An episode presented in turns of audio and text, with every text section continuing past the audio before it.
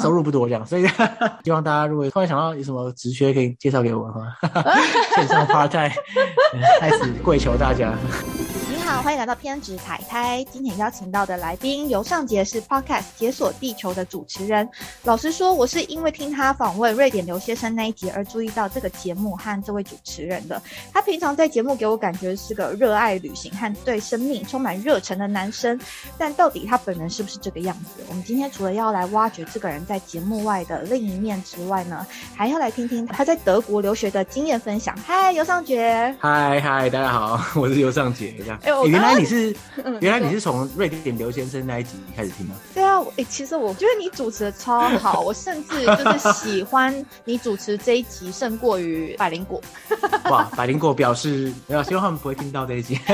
哎，不过想不到这个蹭瑞典刘先生的流量还真的是有效，你觉得非常的欣慰啊。因为我老公非常爱瑞典刘先生，然后我们刚刚不是讨论到说他单集的部分很难录吗？然后我觉得他把这个单集的地方做的很好，就是有你是说单口嘛，对不对？对，他一个人就可以讲。很顺畅，而且重点是它会让你想听下去，不是像有些单口会讲的，就是说很很平稳，可是很无聊这样。可是瑞典刘先生他也不是说靠什么戏剧效果。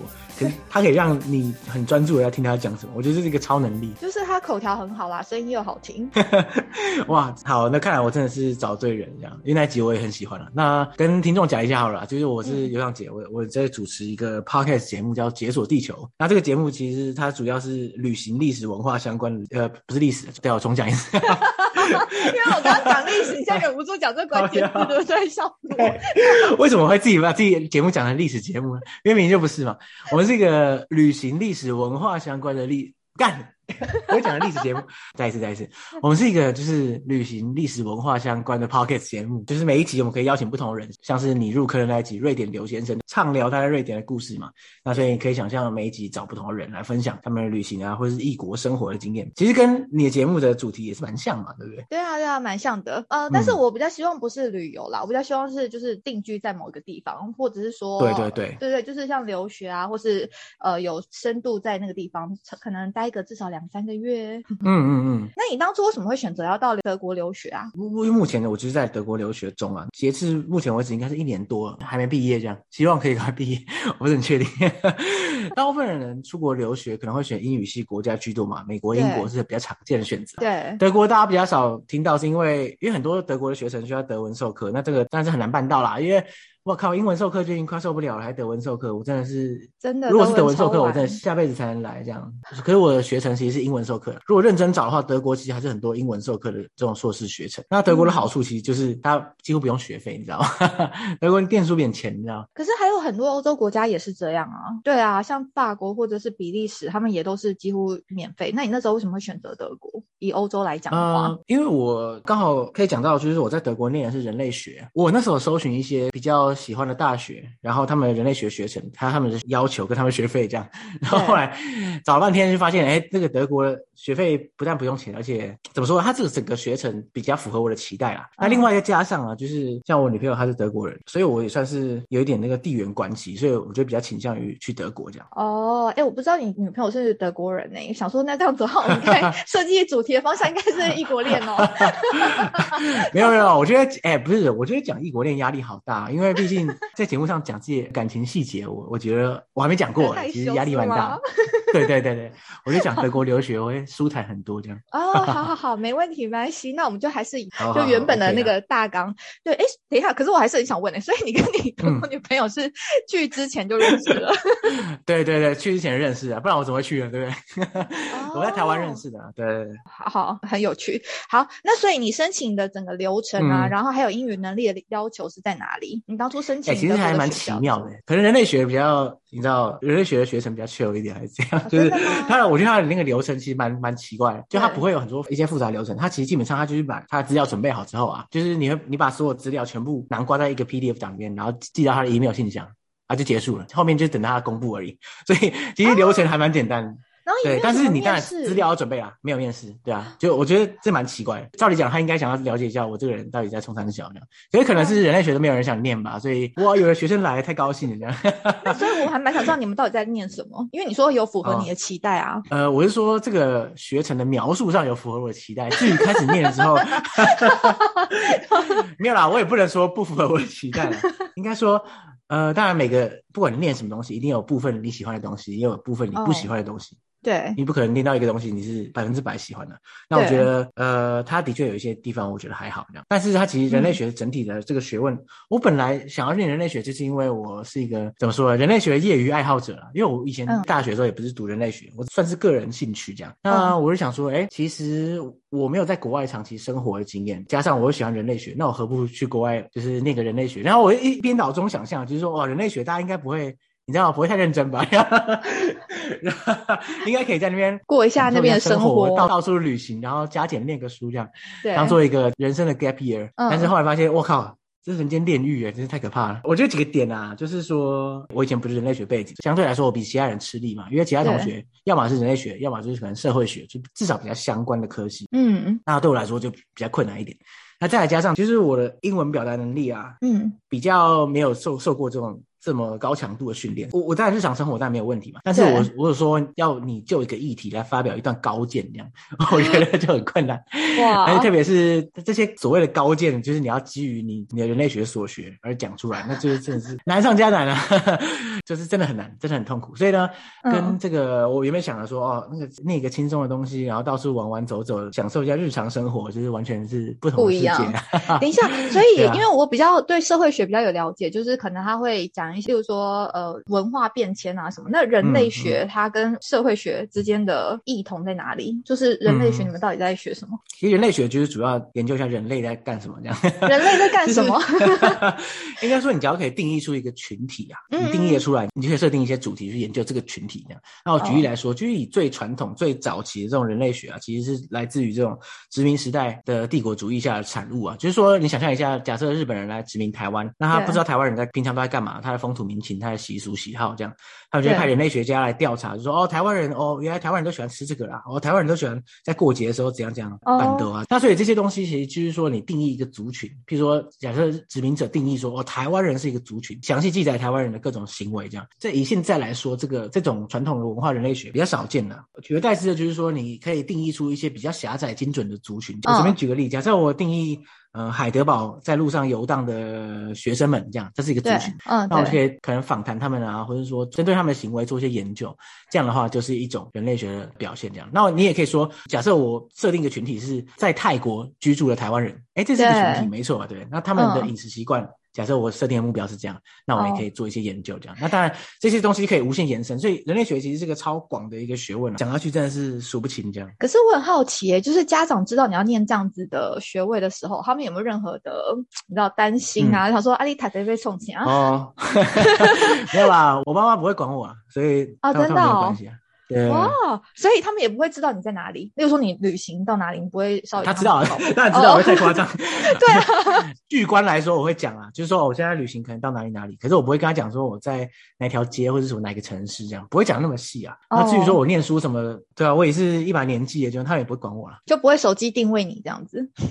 太夸张了，没有啦，我我爸妈本来就是比较不管的。哦，好，这也难怪，就是你会有这种独立思考的性格，感觉上啊。呃，独立思考，我不是很确定啊。哎，其实坦白说，这一点我也在那边受到一些打击。在德国吗？在德国的时候，嗯。哎，不过我们可以回到前面一点点，就是好，你说，你你前面有讲到那个我在那边因为没有相关背景，然后加上语言的问题，我又受苦受难这样嘛。对。哎，其实很有趣的，就是在当初他这个学程申请，我虽然说很简单嘛，对不对？对。那但是他的那个资料你要备齐嘛，比如说像推。荐信啊，或者你个人的一些履历，因为很多这种呃英语授课的学程都会要求你考雅思或者托福嘛，对不对？对。他这个学程其实超屌，就是因为很很多学程他会写说，哦，你雅思一定要多少多少以上这样，嗯，然后写一个门槛，然后这边就是完全没写，说你可以附上你的那个雅思跟托福成绩这样，但是他们没有，他但是他们没有设定一个门槛，他有一个淡书，就是说他相信会来申请的人应该对自己的英文能力有所信心这样，那我们相信大家自己的判断啦。这很具有想象力耶，德国人原来。也很暧昧哦，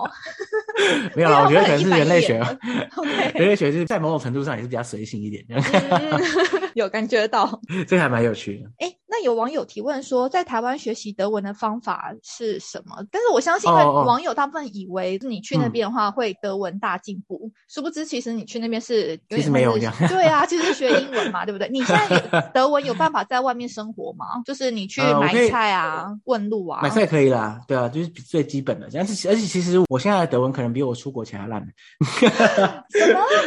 因为我在出国前的时候，我有在台北学过大概四个月吧左右的德文，然后来了之后就是没有什么机会用到，坦白说，因为我们的同学大部分来自世界各地嘛，那大家不可能讲德文嘛，所以就是大家平常讲话就讲英文这样。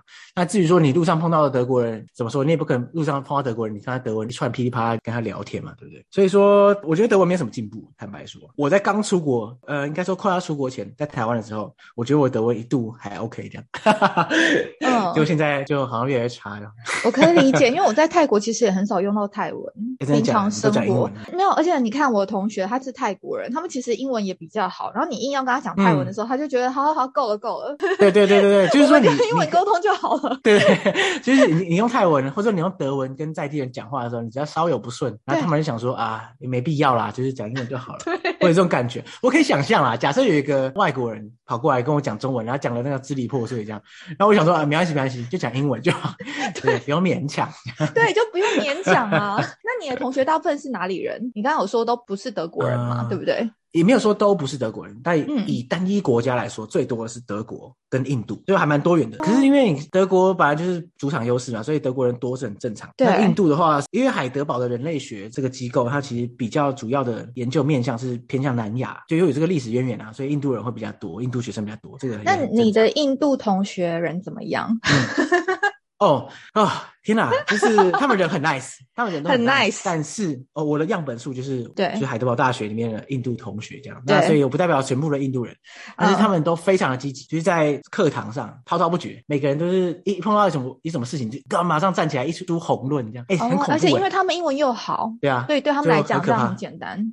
因为其实我这边在曼谷交友蛮多是印度家长，我不知道是因为我的样本数是可能，就是说老公 老公来这边外派来这边的家长这样。那有些时候他们就是要求多，例如说他希望你要把小孩教好啊，然后要考级呀、多久之内，嗯还会设定那个 timeline 给你，多久之内要考几级。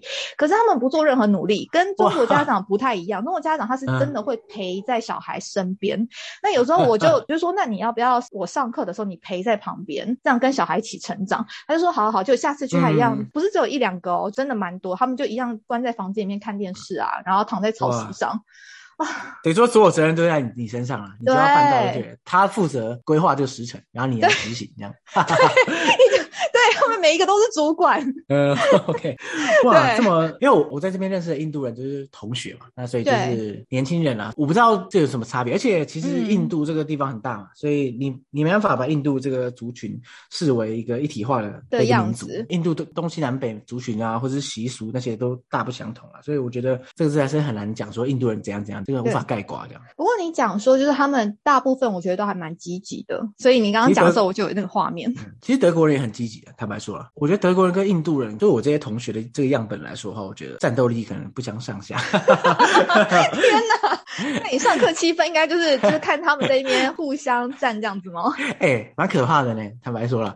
而且你知道，就我今天碰到的德国学生啊，嗯都非常在意他们的成绩，就是说德国学生很在意，是哦。我碰到的啦，我碰到的、嗯一样，就是再次声明，我的样本数就是来自于海德堡大学南亚研究所，这样，就是就是这些德国学生，就我碰到了，他们大部分都会非常在意他们的成绩高低这样。嗯，那你可以想象一下，就是在每一个学期结束的时候，你交了报告，然后教授会帮你打一个分数嘛。我碰到很多德国学生都是，你知道，就是分数不管多少，他一定会写信去抱怨，就是说，嗯哎、我怎么分数那么低啊？这样。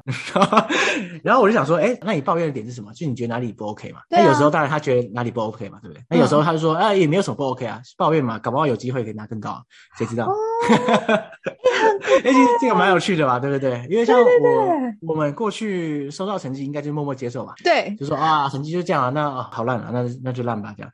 那可是呢，他们就是会说，哎、不是啊，为什么呢？为什么会这样呢？就是我觉得我写的不错啊，那你跟我讲一下什么理由？你给我这么低啊？所以我觉得这一方面也传递出他们这个民族性。这个性格，对对对。对，就是说啊，我那我应得了，我就是要去问啊，对啊，那我有问嗯。有机会啊，嗯。没问就没有了，所以我觉得这是一个点啊。再来一个就是说，嗯，我觉得很多以人类学来说，很多人想要读博士、读 PhD 这样，哦，对那你知，道申请 PhD 吧，就是会有成绩要求啊，你不能哦你如果你 Master 成绩太烂，你的 PhD 也很难申请啊。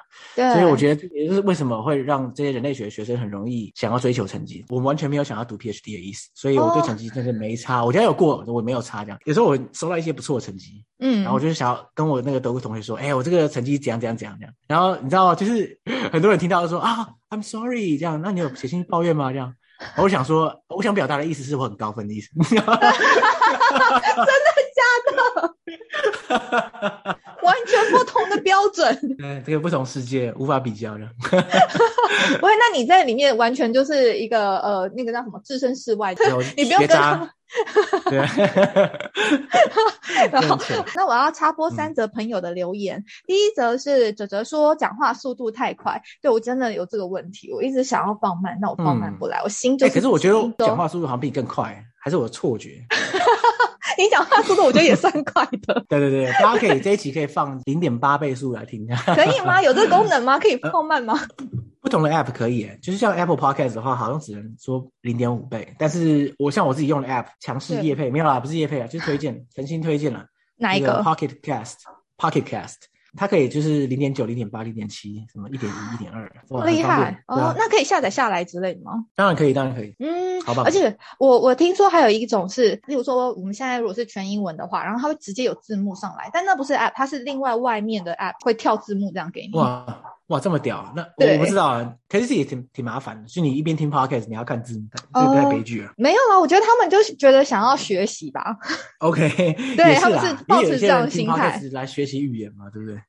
对，没错。好，第二则是 Andrew 说，觉得呃 Pervia 节目做的还不错哎，算是有条理。这件事情怎么可能发生在 Pervia 身上？我只能说，我完全用尽了，把我所有毕生学习的逻辑都放在这 p o d 上。对哇，好，最大家感受到他的努力吗？帮他按个五星好评？谢谢。哇塞，你很会。好，最后一则是 第十七集的来宾雷克斯说，有听众找他算命、哎，我就觉得哇，其实蛮感动的。因为当然啊，因为十七集的那个来宾他主业不是在算命，那只是说他就是结缘结缘。嗯那可是听到这个 feedback，我觉得很开心。那像尤尚杰，你呃 podcast 做到现在，你有没有发生什么事情让你觉得很印象深刻的？嗯，哇，真的太多了耶，真的数不清耶。嗯毕竟我做很久了，对对我做了两年多了嘛，所以对这个中间这个事情其实发真的发生很多了。譬如说，像我之前在节目上也讲过，我觉得做 podcast 最大的收获就是因此也认识很多这个圈子的人，不管是其他的 podcast 创作者啊，或者是我找了这些来宾，这些来宾有些是我朋友啦，那有些是我之前不认识。但是大家都喜欢旅行，喜欢历史文化，所以聚在一起，然后聊天。我跟一些来宾后来就变成很熟的朋友，这样。所以我觉得这个人与人的连接也是很难得啦，因为毕竟没有做 podcast 的话，我也不会认识这些人嘛，其他创作者啊或者来宾都不太可能嘛。而且我觉得做 podcast 之后，你有一个很好的理由去接触这些人。譬如说，假设啦，嗯我现在碰到呃，随便讲好了，就假设我在网络上有个大大好了，那我如果想要请他当我来宾，我有一个很好的理由说，哦，我在做一个 podcast 节目，那要不要邀请你来聊聊这样？那可是嗯当然，如果你没有做这个节目的话，你总不能直接敲他说，哎、嘿，又认识一下这样，感觉蛮奇怪的。没错，所以这个是算是意外的收获吧，因为你刚开始做 podcast 的时候对对对也不是这个初衷嘛，对不对？其实一开始我只是想要找朋友一起聊聊天而已，但后来想不到你朋友不可能做一百期嘛，就还用不完这些朋友，那你也对，所以后来发现，嗯、真的是要陌生开发一下才有办法。对，做到目前现在的话，也是结交很多朋友。你你有那种就是录一录，然后真的有见面的吗？例如说一样在德国，或是你旅行的时候去找他。哦，有啊，当然有啊，因为像嗯我在来德国前，我就已经开始做节目了嘛，那所以那时候我录音是现场录的，所以那些来宾我都会面对面录音的，这个一定是没有问题啊。嗯那只是我远端录音后啊，或者是我去德国之后，因为其实我很多来宾他们都是旅居在世界各地，对像我之前在那个欧洲旅行的时候，我就有去找过一些我之前你知道录过音的来宾，哦，超好玩，嗯我还可以居住他们家这样，就在 世界各地埋下自己的暗桩，这样 我觉得这是一个 意外的收获。哎、等一下，你有当过沙发客吗？有啊有啊有啊，当然有啊。哦，真的。好，可是因为男生，像像我以前旅行，我就会觉得当沙发客好像蛮危险的，还是其实不用。不用勉强啊，因为毕竟我我没有当过女性的沙发客，所以我无法代表这个族群讲话这样。但我当然我知道，据我所知啊，大部分的情况是安全。可是你不会想要赌那个运气嘛，对不对？对所，以我无法代替你决定说，哎，我觉得 OK 啊，够就对了，或者说很可怕，就不要去这样。其实这个真的是看个人啊，因为很多人就是说，哎，不会啊，我这个一天到晚当背包客也没事啊。那 可是有些人就是真的会出事啊，对对，就是遇到了。对，而且遇到了一次就是糟糕了，所以等于说。这个我无法说怎样是比较好的选择，等于说你嗯要评估这个风险，这样、风险是一定有了，不管怎么做都有风险的。不过其实坦白说，你一出国，对你对决定决定出发的那一瞬间就已经有风险了，所以对，所以这个也是没办法的啦。你有被偷过吗嗯，我不想立 flag，但是我没有被偷过，我也没被抢过。哦，以后希望也不要有，但是就目前为止也没有。等一下，我问你，你是背什么包包旅行？嗯、就是那种你知道那种登山背包，哎，就可是这种应该就是目标啊。没有啊，因为我那个我里面都放都放垃圾了，我我珍贵的东西都放在另外一个小包包里面，然后我通常哦就是在路上走是一前一后了，一大一小这样，所以等于说大背包的后面，可是大背包里面都是什么衣服什么的，被偷就算。那大家哦其实我觉得也知道啦，就是珍贵的东西 不会放在大包包里面，那我都会把哦珍贵的藏在腰包啊或者是小包包里面。哎，等一下嗯我这样都讲出来我的秘密，会不会下次有被人家跟踪锁定？然后说哎，听说你都放在腰包里了。对，那时候出国的时候，然后还真的直接塞在内衣里面，所以你下次哦，我也很希望有个，哦就是放在里面。哇，内裤有口袋，哇！我我现在是想挑一件，还是说，哎、这是个市场、哎，对不对？去开发一个内有口袋的内裤。对，有口袋的内裤，这是一个全新品牌，旅行神物、哎，对对对，等你做，哇，这个好，你可以，你可以出资入股这样。等你开始。所以你目前打算毕业之后就直接回台湾？呃，也没有啦，看情况，因为其实现在很尴尬，就是说这个疫情反反复复，所以其实对啊现在很难判断这个事情到底会发会怎样，所以我现在也很难跟你讲我未来打算了，但是我其实不排斥各种可能性这样。好，那你要不要来说一下你在德国待这么久啊？那你说一下德国人的坏话好了。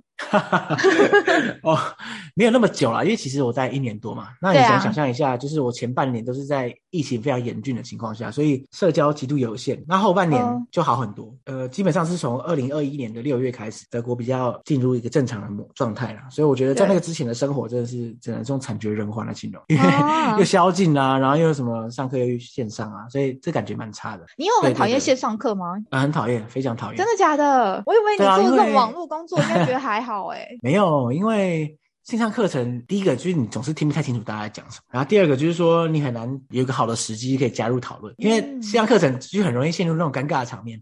比如说有人讲了一个论点，对然后没有完全没有人回答，就是一一片寂静这样，因为大家一片黑暗中，你很难确定你什你什么时候要开始讲话，或者说你什么时候要插入这个你的这个话题意见。没有举手对对对就功能吗？有啊有啊，可是就是那个时间就会一直延迟啊，不像你在现场的时候，你听到之后立刻直接开始说，哎，我觉得怎样怎样怎样，对，然后另外一个人说，哎，不是啊，我觉得怎样怎样，就不一样啊，对啊，哦，因为我其实本来很讨厌线上课，教钢琴啊用线上课，可是教一阵子之后就觉得，天啊，不用跑堂好蛮爽服哦。对啊，我可以想象 那是因为你是老师啊，哦，对啊，而且呃，教钢琴的时候，你也不是说很多人一起要讨论什么事情，对，毕竟它比较像是一对一，对一应该是吧？对对一，对对对，没对啊，错。我觉得这个就比较不会有杂讯。嗯但是你想象一下，就是哇，一个线上课堂三十个人、二十个人，然后每个人就是东讲一句西讲一句，然后你又听不清楚现在到底是怎样，因为大家会你知道话会打在一起，又有 leg 的关系，这样，所以就很真的很烦。那所以你后来认识一些德国朋友的嗯话，觉得他们的个性上跟台湾人有什么样不一样的地方？啊，问你对德国人的刻板印象是怎么样？就是一板一眼。然后因为我有朋友嗯跟德国男生交往嘛，对对对呃，他的那个状况是对方是一个工作狂，然后在工作方面呢，就算是很认真负责这样，就一天可以工作十几个小时那一种。但是可是他在感情上面的话，他们就不会直接定义他们是男女朋友的关系，即便他们已经哦同居喽。嗯嗯嗯，所以我就想知道说，像德国人他们的感情观啊，然后文化观，然后平常跟家人、跟父母相处的状况是什么样？嗯，OK，那我觉得我的德国人的样本数其实也是有限的，毕竟因为德国人当然有个体差异嘛，我不能说德国人都怎样怎样。那对，我认识的就是德国同学啊，我女朋友啊，她朋友啊、嗯等等的这些德国人。你如果你说对跟父母之间的关系哈，我想德国这这个感觉应该跟我们看美剧的感觉差不多吧。就大部分人在，你知道，就美剧里面的角色不是校园美剧，就是 那种美剧里面的角色，不是那种一成年之后就会就会离开他们的家原生家庭嘛，基本上哦跟他们父母就是久久碰之面，久久联系一下这样。我想德国就我观察，大部分也是这样的情况，比如说哦相对于台湾，其实呃德国人大部分在很早就会就怎么说离家自己居住这样。就不太不太可能会看到德国人，就是说我一边工作，然后我来住家里，平这很少见均大概几。岁啊？因为读大学很多人到外地嘛，那到外地当然势必就台湾也是啊，很多人到外县市读大学面，但是一旦开始工作之后，你想象一下大学毕业开始工作，可能二十三、二十四，他们大部分就会选择到外面住。我觉得这是一个社会气氛吧，就会觉得说，哎，啊你现在开始工作，你应该自立自强，就不应该靠父母，所以就会出门。那我觉得在台湾的话就比较相反，就等于说，哎，你没有什么好理由，为什么你为什么特别不住家里要住外面？其实大家心中的那个 default 是不一样的，就是就在德国，如果你住在父母家的话，就你在工作又住父母家，你要有一个好理由，就为什么我要住在父母家里？就是在台湾的话，就是说，哎，你有个好理由，你为什么不住在父母家里？然后同时间他们会付父母房租，对不对？是这概哎，念？这一点我倒是不知道哎、因为我没有认识在工作之后住在父母家的人，所以我就不太确嗯定他们到底要付房租。但是的确我听过这种案例，但是我没有真的认识啊，所以我不知道。那所以他们这样搬出来住，通常会选择怎么样的居住环境？对，因为像台湾会有这样的状况，是因为你可能薪水三万块好了，你光租金就要嗯两万块，就占掉你三分之二的，对啊，费用 对啊。那我不知道德国那边状况怎么样？嗯，因为我觉得德国啦，怎么说？德国它是一个城乡发展比较平均一点的城市，但有些大城市，这些大城市都没有大到太夸张这样，嗯所以它就业机会不会那么集中。像台湾的话，就是啊真的就业机会大部分集中在台北嘛，对那所以很多人会一直挤到台北市来，台北就变得很贵。那德国的话，当然大城市像慕尼黑、柏林，嗯，就也是很多人，那可是它的工作机会分散会比较平均一点。哦，那当然以慕尼黑来说也是很贵啦，其实坦白说真的很贵。可是大部分人还是会愿意花这个钱去开始一个独立自主的生活，这样不会说、哦。哎呀这个好贵，那我就住在我我妈家里好了，就好像嗯不太会有这个风气啊，对啊，呃，其实我那时候有去德国旅行，嗯。一阵子，大概一个礼拜吧。然后我对德国的印象就是他们，例如说火车很准时啊，呃，那边的人比我想象中还要再友善一点，然后英文很好，嗯嗯嗯。嗯 对，然后食物很好吃。哦，食物很好吃哇！你刚刚讲这么多好话，你应该来住德国啊，怎么会住在泰国呢？我那时候怎么没有想说去住德国呢？我那时候是在法国嗯交换，然后交换半年的期间结束之后就环那附近一圈这样子，就是德国啊、瑞士，然后什么这样，就嗯这样环一圈。然后我环一圈的感想是。哎，我当初干嘛不选择英国啊？因为直接讲英文就好，很方便嘞、对对对，我你刚刚讲到几点啦、就是德国人其实我觉得是蛮 nice，他并不会真的很高冷，嗯，就让你不会说真的像你想象刻板印象，可能板着一张脸，然后不想理人这样。其实不会，我觉得还好。嗯，然后英文的话，我觉得大部分人也是愿意讲。如果路上随便找人，他们英文可能不见得真的很好，但是嗯我觉得讲英文对他们来说是 OK 的一件事情。这样，但是呃，你刚刚说那个火车准时，我真的是意见很多，就是火车不准时啊，我觉得超不准的。对啊，哦，我觉得火车很不准，公车倒是蛮准，可是火车真的很不准。像在火车，呃，德国的火车叫 DB 嘛，就德铁，嗯哎，那个真的是万恶根源的。应该说，啊，他真的是动不动就会大 delay 这样，而且嗯。这是必 delay，每搭必 delay，就是至少以我的经验，或者我身边的朋友搭车的经验都是这样。就像说，假设我现在要不要买车票，因为德国的火车不像台湾，就是说台湾基本上是环状线嘛，所以不太会有转车，就你要到哪里不太需要转车。那德国是放车状，所以一定会。通常都会转车转车这样。哦，那我后来学乖了，就是我在买德铁的车票的时候，我绝对不会买那种转车时间少于十分钟，因为你知道它嗯一定会 delay，、然后你就会赶不上下一班，然后你又要怎样怎样，真的很烦。而且你知道很有趣的就是德铁啊，它就是你没事的时候它一定会 delay，可是当你需要它 delay 的时候，它就不会 delay，了很奇怪。有就是哦，我今天迟到了，干我要跑去啊，干没有 delay。你没有拜拜啦，我不知道在德国这个宗教脉络下，拜拜有没有用？德铁是德铁是看佛祖的对脸色有吗 我有点确定啊。哦天哪，真的是很多人都抱怨了。我可能你运气刚好比较好，就碰到都没有对这样，那也是有可能。但是我觉得住久了会觉得，哦，这个德铁无法信任这样。哦，好，那你刚刚有跳过了一部分，说哪呃哪一个哪一部分？就是德国人的话，他们在定义男女朋友的关系的时候，哦哦哦，是不是很模糊？这个嘛，我觉得一样啦，就是 样本数很少，就是就我身边这些人这样，对包括我女朋友。对，那我觉得这个原因是这样啦，就是说，嗯像不管德国或是美国，很多欧洲国家都会有这种 dating 文化嘛，对不对？嗯，对，啊，就是大部分人不会说我一开始就要认定我们之间就一定要在一起之类的，而是会会先尝试类似一个实习情侣的概念这样。可是这个 dating 文化，它是同时可以 dating 很多人，嗯所以就变成说，他一开始当然是不用急着确认关系。我觉得呃，因为我们在台湾的文化上没有这一款，所以你会觉得说，哎，那我们现在这个互动应该就是情侣吧？那你怎么不跟我确认关系？可是对方可能觉得说，哦，没有，我们只是很暧昧而已啊，还好吧？就是你现在暧昧的时候，你不会跟别人确认说，哎，所以我们现在暧昧对不对？哎，对吧？我们暧昧吗？对不对？这个这个也是蛮怪的嘛。所以说，我觉得可是要怎么确定啊？就是要怎么知道说，原来我在对方的心中，我们是在交往，我们是男女朋友。嗯，这个嘛，就以我自己的例子来说的话，因为我毕竟是一个你知道台湾音啊，所以我还是用了比较台湾人的模式，就我是有嗯跟他用口头确认关系，因为不然的话我真的无法确认嘛。就以我所知，很多德国人他们不见得会很明显的跟你说，哎，那我们就在一起了，或者什么，哎，那你就当我男朋友，你就当我女朋友，就 好像没有这一环，但是他们可能会用一些行动来表示，譬如说他在某些特定的节日啊，或者是说某些特定的场合的时候啊，对，你们可能一起参与、一起出席，然后表现的真的很像在交往的样子，那大家都嗯看到了。那所以这个情况下，就是等于说有点像是昭告天下这种感觉，这样。当然这个哦不是一定准啦，我只是说我观察到有些是这样子。那所以说，其实这个是东西是很看一个 feel 的，这样。就坦白说啦，我不懂 为什么会要讲，坦白说，我真的不懂，因为你就说清楚会怎样嘛，就有那么困难吗？对啊。可是你，可是你很有趣的就是你看美剧嘛，你看美剧嗯它不是很多情侣都是不能讲 I love you 嘛，对不对？就是哦，对他们一讲 I love you，一讲了就是好像人鸡皮疙瘩，天崩地裂这样，对对不对？我想说，哎，你讲个爱有那么困难吗？好像讲爱要他的命一样。可是有很多时候就是这样子，而且我发现就是德国或者美国其实都有一种。你知道吗？如果我不爱你的话，我可以一直讲爱你。可是我真的爱你，我就不会讲爱你，有这种感觉，你不觉得吗？就是说很多人很多人会把 I love you 挂在嘴边啊，说哎哦嗯对啊，我喜欢你啊，我爱你啊，哦爱你哦爱你对这样。可是那个建立的前提是你没有爱他，你就可以这样讲。可是如果说你是情侣，然后你真的爱对对方的时候，你就不能嗯轻易讲 I love you，大家这种感觉嘛。所以你很少跟你女朋友讲 I love you，是这样吗？你我我一刚讲完，没有，我一我一天到晚在讲，那 我是台湾人嘛，对，没有关系啊。那你女朋友的反应是什么？就是没有他 OK 啊，有。没有，他在台湾也待很久了啊，真的是。嗯，哦，哎天啊，我我不知道有这么玄的一个理论呢。没有，这个理论是我自己开发，当然没有一个交战手册跟你说你爱他你就不能讲爱他这样。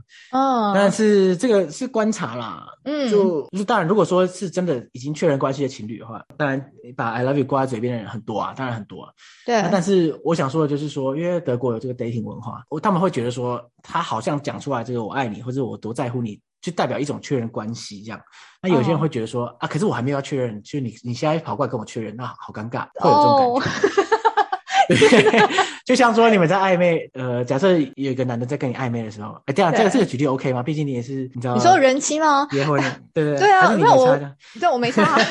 OK，假设有一个男的跟你暧昧的期间跟你确认关系，说，哎、那个他很爱你这样，啊，可是你想说，哎，不行啊，我同时有三个人在暧昧，那这个不行，这个这个呃这个很尴尬哎，这样 就可能会有这种误解。但我觉得主要就是这个 dating 文化害的啊。对啊哦，不会不会不会，你这样子观察的很透彻。对你 除了实战经验之外，你还有很多就是课外的观察，我觉得非常对，非常的那个正，哎，这不叫正面啊，我觉得还蛮客观的。那你觉得以你观察，对啊啊既然你都观察这么深入了，你觉得对德国人来讲，怎么叫 A A 制？那不是只有对德国人啊，我只是说 A A 制有分很多种。嗯嗯嗯那以比较正常的德国人会想得到的方式，怎么样？就是付钱，嗯，讲明白就是这样。哦，诶，我再重申一下，因为我一直打预防针，很 sorry，但是因为我的 样本数就是我认识的这些人，对，那所以这个可能会有一些其他住在德国的台湾人或者其他人会觉得说，哎，不是啊，跟你讲的完全不一样吧？嗯我要这么说，就是我观察，就是我身边的这些人啊，他们就是对这样子。那我不嗯代表所有德国人这样。那至于说 A A A 制的话，嗯，就有我观察，我自己跟我女朋友，还有一些其他在台湾的德国情侣，嗯我碰到的大部分都是蛮 A A 制，就是说你在出去花费的时候就是各付各的嘛。那至于说在德国。因为在德国，坦白说，我几乎没有认识在地情侣，嗯，我认识很多德国单身的人，哦可是我比较亲近的朋友中，好像没有想一时想不到什么德国情侣，所以对，我现在一一时无法讲说，那一般来说在德国的生活的德国人，他们怎么样 AA 制在所谓的约会的时候，是不是要 A A 制这样？可是就有我的观察，嗯、就是因为我在这边比较主要的生活圈还是以学校为主，那学校就是这些人类学的学生，你可以想象嗯人类学学生的轮廓，就是他们会很嗯在乎各种不同的进步议题。包括性别平权、政治正确，然后素食主义这样。所以我坦白说，我身边所有同学都是吃素这样。那 所以啊，假设我我今天光是想象啊，我跟其中一个我同学交往，对。一个德国人，假设我要跟他交往，嗯，我完全我不会敢帮他付钱。坦白说，因为哦。你知道你你想要融入这个气氛的时候，对。大家都很讲究性别平权嘛，可是你做出一哦个很不性别平权的事情，对，就是很哦尬这样，就在大家会觉得呃你要干嘛？那你们的，等一下哦，你们的 A A 到什么程度？因为我要举一个我朋友的例子，他是台湾人，他那时候跟一个台湾男生交往，那那台湾男生就是小气到一个不行，他就是跟他出去的时候，他例如说我们今天吃热炒，嗯。那付钱的时候，男生说，哎，你刚刚那个牛肉青椒，我只有吃青椒，然后所以是不是这一盘的话，一百二我应该只要出二十，就是这种程度哎、那这个是比较夸张了。如果是我的话，我用一个我觉得不错的方法，大家可以参考一下。对，就是我们有一个公共的钱包这样，然后那个钱包里面有钱，就是那里面没有钱的时候，我们就会储值钱进去，说哎那个没有，因为没有钱，那我们各拿出五百块放在里面去，大概是这个感觉。哦然后那个其实出去玩的时候就花钱，就是花那个钱包里的钱，那那个钱包可以一直储值嘛。可是我们不会分说，哎，我们今天去吃热炒，我都只吃青椒，所以我要这样这样，反正就是从那个钱包里面付，所以算是一种粗略的 AA 这样。哦，这这个方法蛮好的，不会有这么尴尬。对，而且你看哦，如果真的很 A A 制的话，例如说今天一百四十七块，那请问一下，那个四十七块是要把它找清楚哦，对啊，对啊，对啊，对啊，这个这个很麻烦，所以对啊，共共用钱包这是一个好的方法。好，我觉得这个建议很棒，谢谢你。那我想要问你说，对对对因为像马耳他，哎，你知道马耳他这个国家吧？因为我想问，哦，我知道是地中海国家嘛，对不对？哎呦，我跟你讲，我是啊访问呃某一集来宾的时候，我才去查他马耳他是什么国家，我一直以为是马尔蒂夫，我一直以为他住在马尔蒂夫，你知道吗？哇，突然觉得羡慕，对。对，太白色。然后呢，马耳他它于去年的十二月已经开放那个大麻合法化，听说嗯德国它有望明年会跟进。那对于大麻合法化，你目前身在德国嘛，你有什么看法吗？对，哇，嗯这个乐见其成啊，等不及了。没有啦，我我应该不是唯一一个等不及的人。怎么说呢？就是因为德国现在娱乐性的大麻是没办法合法买到嘛，嗯那所以大部分人据我所知都会偷去买。荷兰哦，对，或是去荷兰，对对如果如果是比较守法的人，就会去荷兰。那比较随便的人，就是在德国一定买得到啊，海德堡就买得到，因为嗯怎么说，就是有管道就买得到。可是这个绝对是违法的，这样。对因为这个很多人也睁一只眼闭一只眼啊。那嗯与其把这些东西地下化，那也不如把它合法化，然后可以好好管理，也没有什么不好。而且大麻以欧洲国家来说，这应该是必然的趋势啊。大部分的国家之后应该也会合法化，所以也是对乐见其成。